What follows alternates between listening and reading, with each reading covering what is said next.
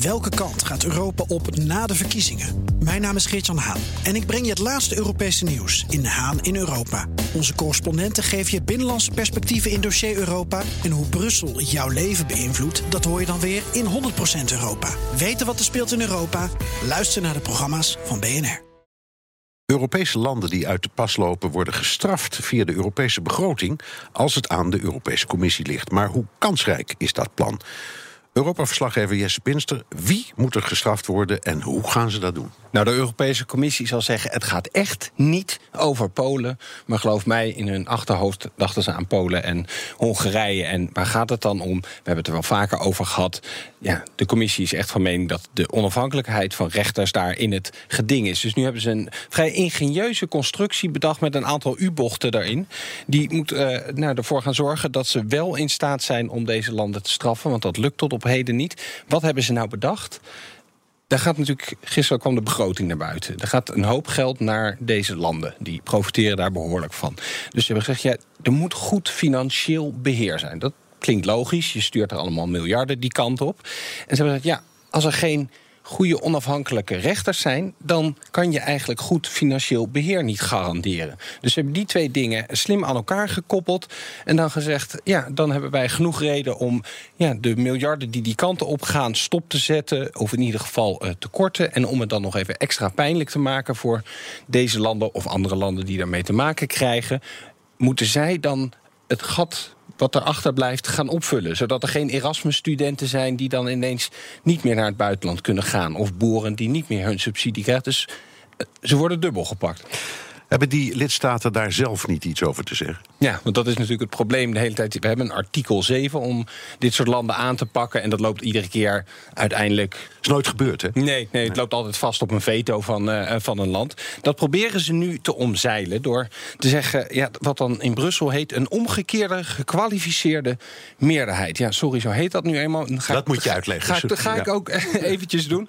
Komt erop neer dat er 55% van de lidstaten moeten zeggen. Nee, wij zijn het niet eens mee dat er gestraft moet worden. Die 55 moeten dan wel weer 65% van alle Europese inwoners vertegenwoordigen. Dat niet een groep kleine landen de hele boel tegen kan gaan houden. Nou is dit een manier die ze al eerder gebruiken, of nog steeds uh, daarvoor is, als je je niet aan economische regels houdt. Begrotingsoverschot, te veel schuld.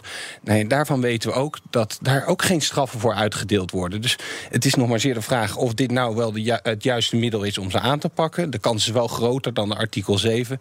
Maar ja, het grootste probleem is dat de begroting uiteindelijk door alle landen moet goedgekeurd worden. Inclusief deze landen. Inclusief Polen en Hongarije. Er is de afgelopen tijd veel gespeculeerd dat landen die weigeren vluchtelingen op te vangen ook gestraft zouden moeten worden via de begroting. Staat dat nu ook in de plannen van de commissie? Ik heb het nog niet terug kunnen vinden uh, daarin. Maar wat ik wel aardig vond is dat er dus een briefwisseling aan de gang is.